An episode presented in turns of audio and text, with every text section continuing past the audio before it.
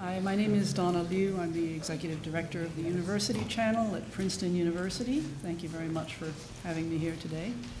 Um, Rick Prelinger might have described himself as a recovering archivist. I have to describe myself as a recovering television news journalist um, with CNN for many, many years. And as a news producer, I had the privilege of talking to many, many people who have given a lot of thought and research to solving the problems of the world.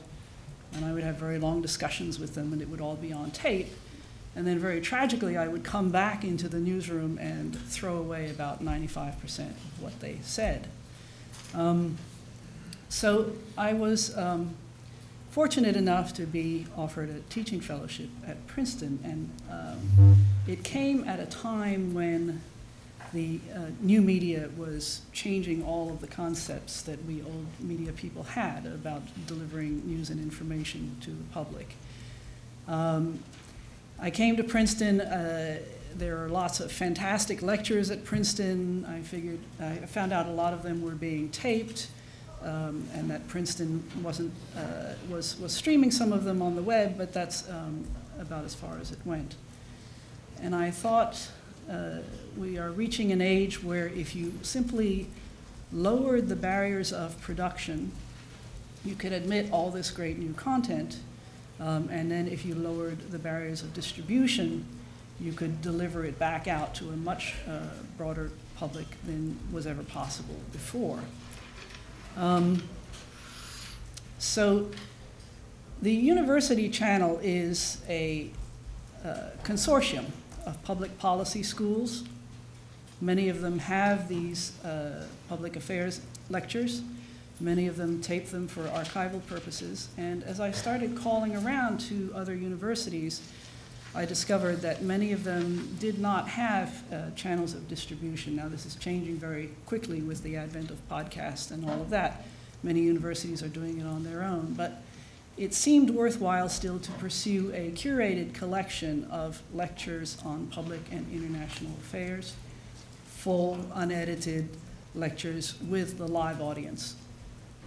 Uh, the questions from peers, uh, you know, pre-selected by the universities themselves, so that all of the uh, issues of who is doing the gatekeeping, uh, which is what a lot of institutions of journalism use as justification for their editorial policies is taken up now by universities. Um, the concept is very simple. It's essentially a blog. Um, the most recent lectures are on the top.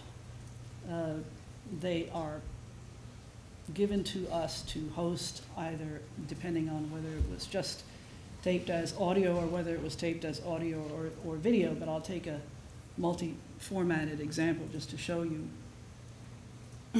we asked the universities to contribute in the highest resolution possible because I think unlike a lot of video online projects, we also distribute through the internet to television stations uh, for full-blown rebroadcast.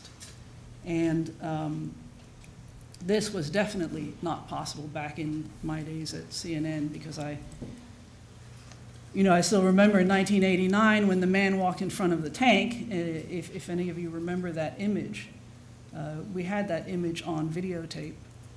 Uh, the only way to feed the videotape out of China in those days, you had to go through a central Chinese TV, CCTV.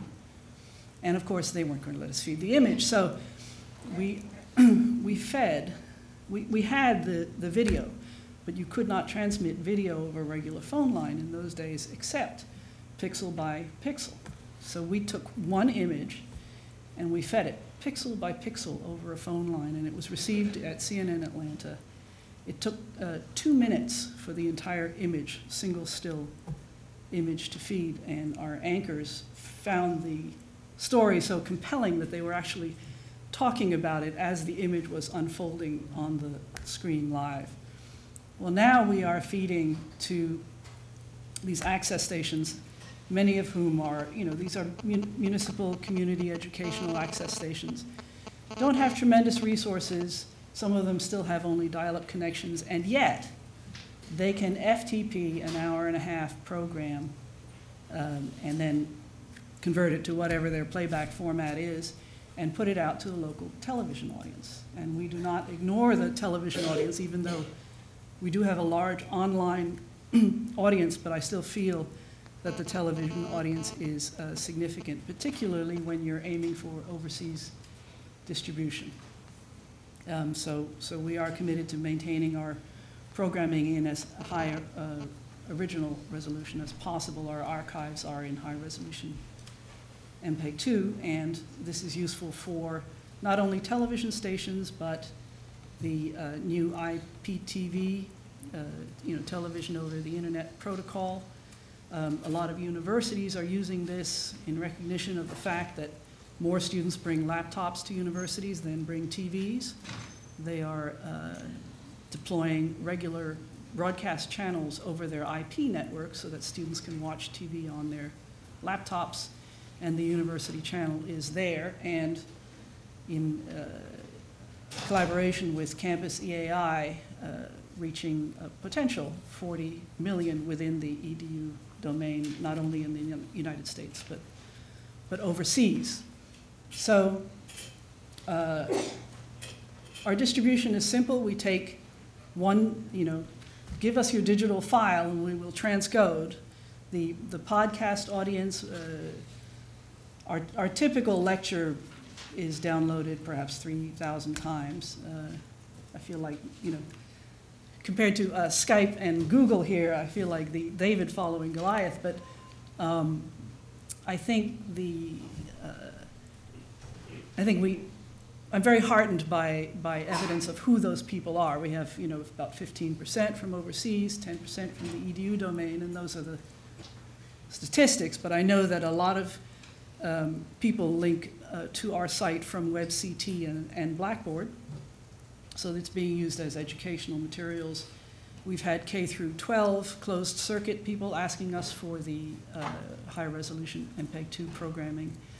Um, my, my dean, Dean Slaughter, uh, went to Libya recently, and uh, someone came up to her and said, "Oh, thank you for the university channel." So things like that really, you know, warm my heart um, because we're we are trying to reach as broad an audience as possible, and these are uh, public lectures to begin with. So uh, the uh, IP issues are greatly simplified for us because a lot of these people are, want to be heard. Um, and uh, if they don't sign a release, then they simply don't show up. So, so we're not we're not trying to persuade professors to to uh, you know let us film an entire uh, an entire course. Um, when Apple uh, unveiled the video iPod, we deployed the um, MPEG-4 format, and with all of the new formats that come up, I mean, I'm reminded, uh, you know, I'm old enough to remember the television feed rooms in remote capitals around the world where you had a whole bank of um, you know, outlets to suit all the different formats and all the, the, the different machinery um, that, that foreign news crews might bring in. And I, I, feel actually we're, we're somewhat in the same in the same field now, only we're, deal, we're dealing with codecs and, and, and, you know, lines of code. And um, uh, the goal is the same. The goal is to get the, the content out to, uh, to the public.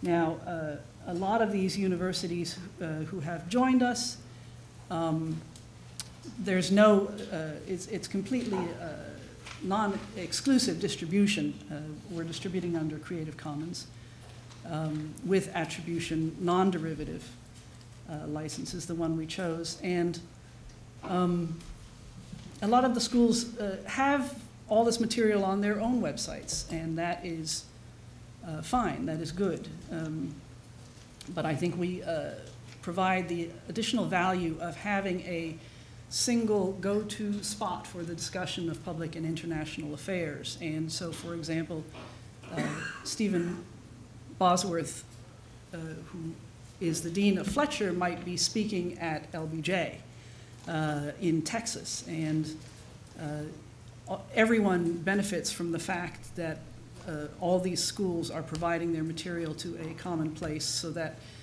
the uh, much broader discussions, say, of events in uh, Iraq, uh, you know, climate change, et cetera, are- are accessible from a single search.